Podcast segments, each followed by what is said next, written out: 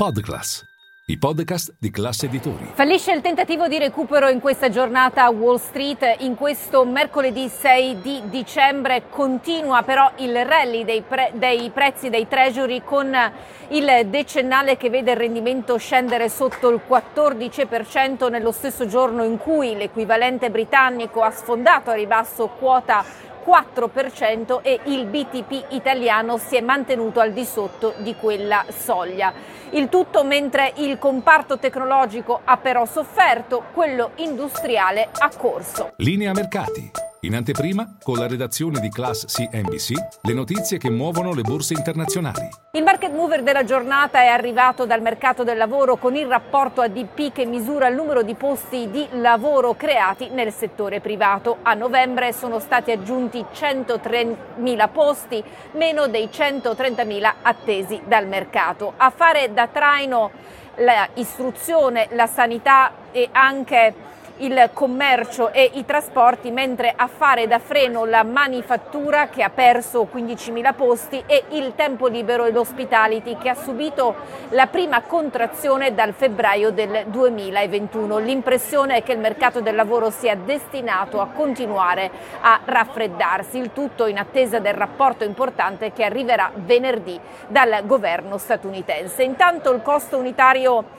eh, del lavoro nel terzo trimestre è sceso più delle previsioni e questo a fronte di una forte produttività, cosa che alimenta eh, le prospettive di un'inflazione, specialmente nei servizi, che continua a raffreddarsi. Ecco perché continuano ad esserci le convinzioni che alla fine le banche centrali nel mondo, non soltanto la Federal Reserve, taglieranno i tassi nel corso del 2024. Per quanto riguarda il WTI abbiamo chiuso la quarta la quinta scusate, giornata consecutiva in ribasso, la serie negativa più lunga da febbraio, per il WTI a gennaio eh, siamo sotto i 70 dollari per la prima volta da fine giugno a pesare l'aumento delle scorte settimanali statunitensi di benzina e ancora i dubbi sui tagli volontari aggiuntivi comunicati la settimana scorsa dall'OPEC Plus. Intanto Bitcoin raggiunge i 44 mila dollari, prima volta dall'aprile del 2022, peraltro nel corso di un'audizione al Congresso che ha visto protagonisti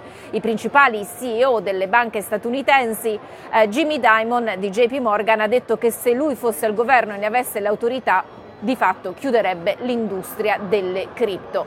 Questi amministratori delegati si sono presentati davanti ai legislatori per esprimere la loro contrarietà a nuovi aumenti dei requisiti patrimoniali proposti a luglio dalla Federal Reserve e da altri regolatori. Per questi ultimi renderebbero il sistema ancora più a prova di crisi, mentre per i banchieri di fatto andrebbero a ledere l'economia statunitense. Tra le storie del giorno da segnalare come Google abbia presentato il suo modello AI più potente, si chiama Gemini, mentre AMD ha presentato i suoi nuovi chip pensati per l'intelligenza artificiale lanciando ufficialmente una sfida a Nvidia. Peraltro Wikipedia dice che la pagina più vista dall'inizio dell'anno finora è stata ChatGPT, la chatbot di eh, OpenAI. E a proposito di bilanci dell'anno, la rivista Time ha deciso che la persona dell'altro è Taylor Swift, d'altra parte la protagonista dell'Eras Tour ha sbancato varie classifiche sotto ogni punto di vista, mentre dal fronte politico ci prepariamo al quarto dibattito tra aspiranti alla nomination repubblicana.